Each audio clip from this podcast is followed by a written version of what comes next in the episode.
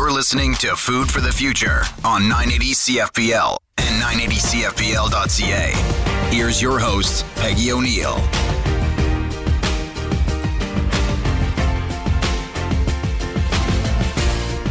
I'm Peggy O'Neill, home economist and host of Food for the Future. Today, we return to the monthly series, City Farming. We address new ways to think about food in urban settings, and in this show, we'll discuss winter gardening.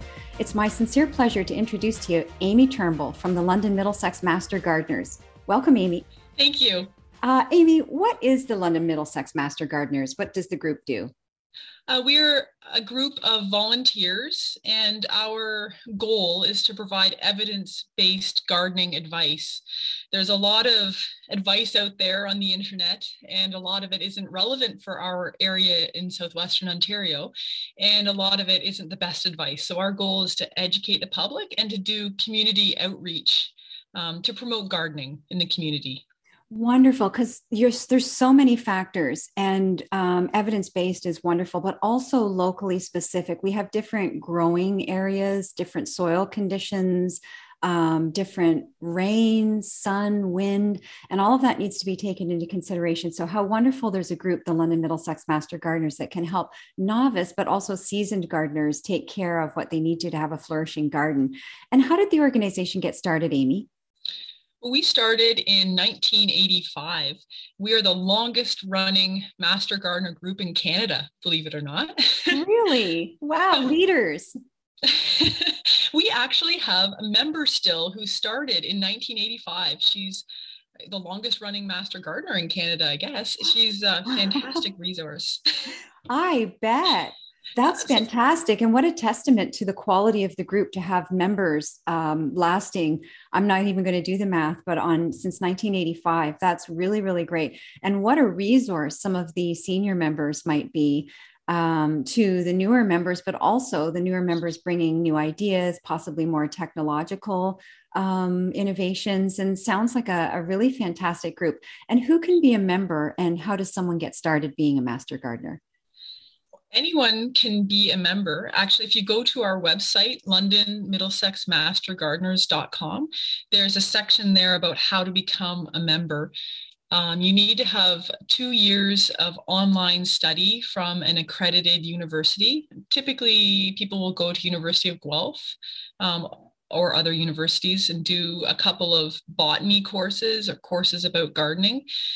And uh, this is to make sure we all have the same foundation for gardening. Um, but the goal uh, of a master gardener is um, not that you know everything about gardening, it's about continual learning. So you're dedicating yourself to continually learning about gardening and you're helping to deliver community programs. So we're basically we're just a group of volunteers who love gardening. We live for gardening.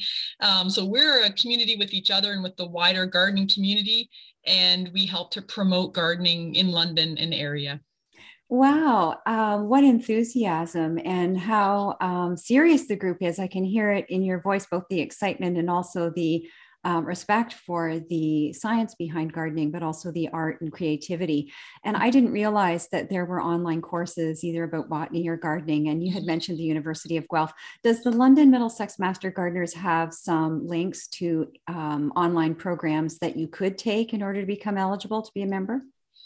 Uh, certainly in our group, um, when somebody joins the master gardeners they're a master gardener in training and um, when you connect into our group you have a mentor and you, are talking to the other master gardeners and they would tell you which courses they took.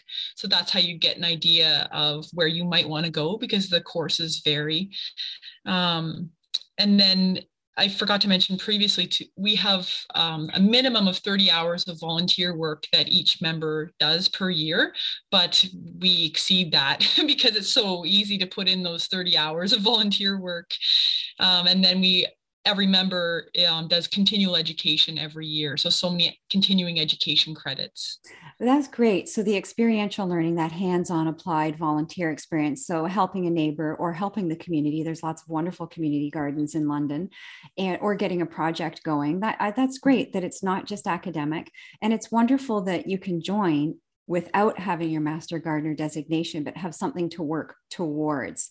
And I think that progress would also be just a wonderful milestone. And I'm uh, definitely thinking about the early days for myself as a gardener and how excited I would be to progress through to my designation, my full designation as a master gardener. How really, really uh, challenging and worthwhile. That's that's great, Amy. And what activities and programs does the London Middlesex Master Gardeners engage in?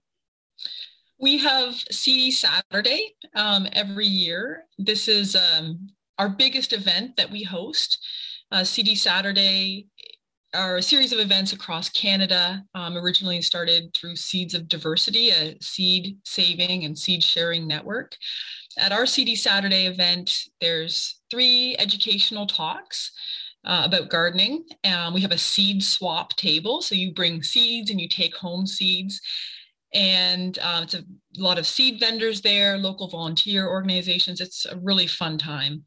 Um, it's usually held in March. Um, check our website for the dates for 2022. Um, we also have Seeds to Table. It's an eight week course starting in March, running through till April. And it's for beginning gardeners who want to um, grow um, vegetables in their garden. So it's a how you grow plant the seed all the way up to preserving the vegetables at the end. It's always fills up um, to capacity. So it's a really fun course that we offer to the public.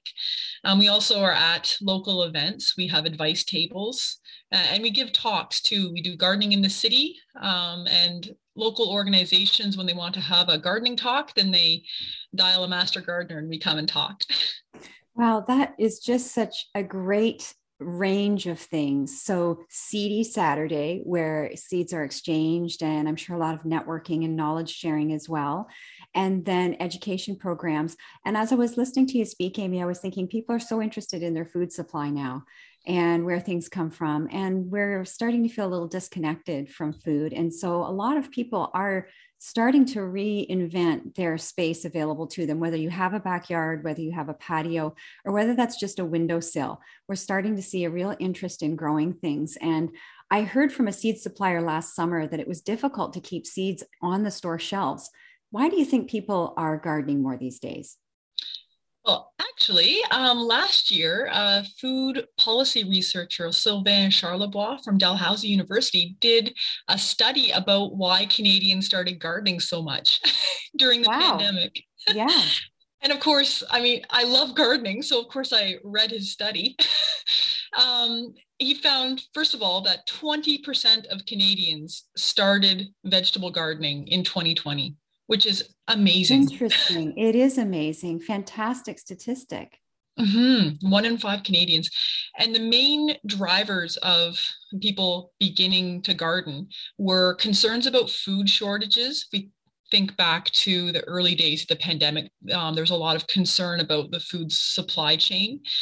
Um, and then also concern about food prices. And that concern definitely is lingering on, still um, with the vegetable prices are projected to increase up to 7% next year.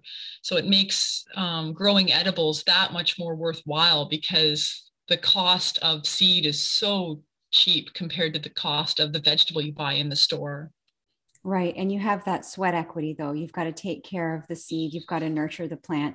But there's something um, we were talking just a little bit before the show, so poetic and almost primal about connecting with the land and seeing nature's life cycle, have a seed grow to a beautiful plant and then harvest uh, the, the pepper or the potato or um, you know the apple whatever it is and uh, it's really something that is encouraging to hear that study that was done from Dalhousie University and to also hear that people are reconnecting with the land for various reasons. And it must be really incredibly rewarding work, Amy. What is one of your happiest experiences that you've had as a master gardener? That's hard to answer um, because I, just like other master gardeners, love gardening so much. The whole process is pretty happy. Going to meetings and talking to other people about gardening because a regular person doesn't want to talk about gardening that much. and um, the Seedy Saturday, the seed swap table, I'm always at that. And I find that one of the funnest times of the year. Talking about growing the plants, that's super fun.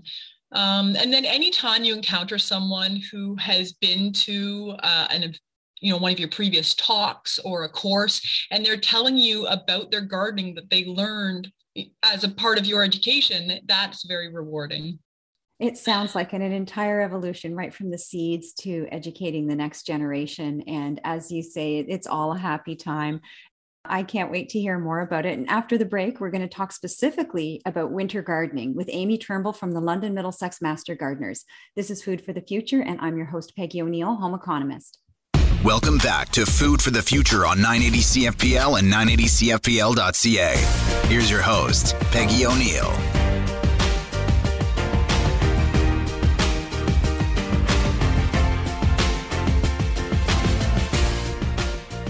Today we're speaking about winter gardening with Amy Turnbull from the London Middlesex Master Gardeners. Amy, what is winter gardening? It kind of sounds like an oxymoron. It does for where we live.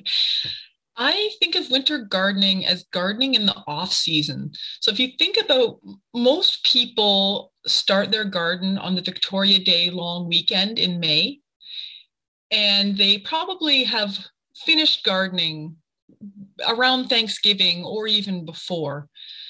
So if that's the gardening period from Victoria Day to Thanksgiving, then I'd consider winter gardening anything outside of that. So so gardening October through May. And what types of plants or crops are best for winter gardening? This you can divide into two separate categories. So you've got those cold tolerant plants that you grow all summer long. And then in the fall, you've grown enough of those plants that they can persist in the ground in the cool weather. So I've got some of these in my garden still now. Um, through the whole summer, like back in the spring, I planted these and I'm still harvesting them now. So there's rutabagas, those big things people often okay. confuse with turnips. Mm-hmm. um, chard, which is like a spinach, a leaf, leeks, scallions. So these are onion type plants um, that are, I, have just hilled up some mulch around them to protect them when it gets quite cold because we've been almost down to minus 10 already. Right. Um, carrots and parsnips, they are in the ground and I've just got a little mulch on top. So these are plants that can withstand cold temperatures. And I'm just doing a little bit of protection so that I can keep harvesting them easily because what stops the harvest is when the ground freezes for the leeks and the scallions and those things that are in the ground too. I'm so surprised. I thought, you know, harvest ended and that was it. And yet we can continue growing fruits and vegetables crops. Maybe not fruits. You were mentioning mostly vegetables. Mm-hmm. But I'm I'm just stunned that those things can be grown and harvested well into the winter. And I'm sorry I cut you off. I'll let you continue. I was just so interested in what you're saying. the other category um, are the plants that grow best in the cool weather. So these plants you can grow in the early spring. Um, I plant them in March when the ground is workable and you can also grow them again in the fall. So these grow best in the cool weather, and you would never grow them in the middle of summer because they don't like the heat. So these are mostly plants that you eat the leaves of. You're growing them for the greens, and they have a really short days to maturity, which means when you plant them, you can start harvesting them a week or two later. So these are things like spinach, um, lettuces, a lot of lettuces grow well in cool temperatures. Mustard greens or anything in the brassica family, like arugula, broccoli rabe, um, mustards, um, turnips, radishes. There's some herbs, dill and cilantro grow well in cool weather. Um, these so these plants you grow them in the fall, and then with a little bit of protection, they withstand frosts to varying extents. So you can extend the harvest. Um, and I'm still harvesting cilantro, uh, mustard greens, arugula from my garden. I'm really stunned. We can harvest spinach and arugula done well um, as a master gardener or a tr- master gardener in training. We could have spinach and arugula fresh for March break or for our spring celebrations. Wow, there's so much more to know. Thank you for sharing both of those categories the ones that we um, weather over in the winter and the ones that actually like the cold. And so they um, are best planted when it is cold. They don't like the heat. So, can you share some insider tips to be a successful winter gardener? It sounds like you really are a master gardener and have really got an incredible skill set to share with the world. Well, you know what? I think the main tip for winter gardening is to keep your expectations low. Okay. the only reason I'm good at this is because I've been winter gardening for, oh, I don't know, over 10 years now. And when I think back to those early years, the things I did were, I would never do them now. So it's just trial and error, and you're finding what works best for your lifestyle and there's varying levels of commitment you can take for winter gardening. You can build cold frames. I, have had hot beds before, which is like a, a cold frame. So you build this box, and I, I dug it into the ground, and then I would put incandescent lights, like actually Christmas lights, I would hang in the top of it so I could grow things in this soil all winter long. That was before I had kids, and I would never do that now. right you're just changing your expectations um, to, to suit your lifestyle that year and be easy on yourself and just keep a diary so that you're learning from your experiences and every year you're just building on your knowledge. Okay really good advice. So um, it's it's almost kind of experimental maybe your first year just looking to see what will i be able to successfully grow um, how much of a labor commitment can i actually make? What kind of investment am i prepared to engage in? Whether that's you had mentioned the uh, various boxes mm-hmm. um, and some Christmas lights, but I'm sure it can get more complex than that. So really understanding and and knowing it's a process, but also as you had mentioned, your lifestyle that if it's going to change, you're going to go back to school, or if you're starting a family, and until they're old enough to help you weed and uh, till that garden, eventually the the family payoff will come. Hopefully with gardening, if they kids love master gardening too, and uh, that's really really good advice because I think with many new projects we can start we want to be exactly where the experts are and we can become discouraged early and give up what might be such a, a wonderful activity and way of life too early. So mm-hmm. that's really, really great advice. And thank you very much for that, Amy. And what are some of the ways that listeners can enjoy the beauty of their gardens in the winter? We've been talking a lot about crops, but winter gardening is also beyond just harvesting food. What are some tips for the beauty of winter gardens? Definitely there's a lot of beauty to be had in the winter garden whether it's a vegetable garden or an ornamental garden that you've grown with perennials. I think the key is to leave things standing. So don't cut everything down in the fall. Leave your grasses standing and um, plants that are dead like i'm looking out i have some sedum and it's totally dead on top now. The roots are alive and it'll grow back next year but I leave it standing so that on frosty mornings, when you have a, a, thick layer of frost or you have fresh snow or freezing rain, any is even beautiful. You can go out in those mornings and look at the the ice and the snow on your plants, and it's just beautiful. And then the other thing, I keep my garden weed free up until about August when I get really busy harvesting from the garden. And that's when the weeds start to grow. So now I have some tall weeds in my garden and they have seeds on them. And the birds love those seeds. So I go out there to bird watch. The birds aren't in at my feeder yet, but they're out in the garden eating seeds off the weeds. So it's a great way to enjoy some nature. You've attracted birds to your garden with the seeds two amazing ideas. You're right that the light kind of twinkling like stars on the ice or the frosty mornings or throughout the day, such beautiful, beautiful shapes and colors and things to observe. What a wonderful way to be connected in a deeper way to nature beyond just the plants. Those are fantastic tips. Thank you very, very much, Amy. And what's your favorite plant? Or item in your winter garden? Every year it seems like I really latch on to one vegetable and fully explore it, grow some different varieties, learn how to prepare it different ways in the kitchen. So this year I'm really loving rutabagas. I grew about a bushel of them and I'm Wow, that's a lot of rutabagas. They're really delicious. you know they are. Definitely is something to explore and discover. Definitely. And some of these vegetables have very rich histories. So I encourage any gardener to try growing a new plant. And if you're a vegetable gardener, look at the seed catalog and pick a vegetable that you've never had before and try growing it. It's really fun. You learn a lot in the process about how to grow it and how to prepare it. Um, it's a good experience. And one vegetable a year is not that big of a commitment. Something else that just adds to the interest and the experience of not just winter gardening, but gardening overall is um, we're starting to hear a lot about heirloom seeds and their origin, but just in general, overall, the rutabaga, what was its origin? Was it uh, native to our soil here in the southwestern Ontario? What came from what parts of the world that we now um, eat and grow and have as part of our regular diet? The history of seeds and the history of food is so, so important as well, in addition to the beauty and the science that we've talked about, and just the excitement of being connected to nature and seeing that your love and care for plants and the soil has made something wonderful that you can continue to enjoy at the dinner table. So wonderful, Amy. Thank you very much. Thank you for having me. I'm very happy to talk about winter gardening, and I hope you've been inspired to give it a try. You can start planning it now for next year. I definitely, definitely am inspired, and I'm sure the excitement is coming across on my voice. And I've learned a lot, and I can't wait to grow something this winter. Today on Food for the Future, we've been speaking with Amy Turnbull from the London Middlesex Master Gardeners. Each week, we leave you with something to talk about and something to do. Something to talk about. What could you grow this winter?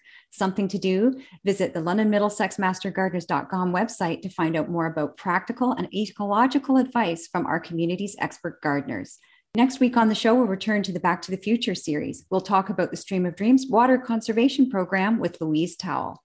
I'm your host, Peggy O'Neill, home economist, and you've been listening to the weekly show, Food for the Future. Thank you to our platinum level sponsors, Burnbrae Farms, Eggs for Life, and the Middlesex London Food Policy Council. Food for the Future with Peggy O'Neill airs every Saturday at 8:30 on 980 CFPL and 980CFPL.ca.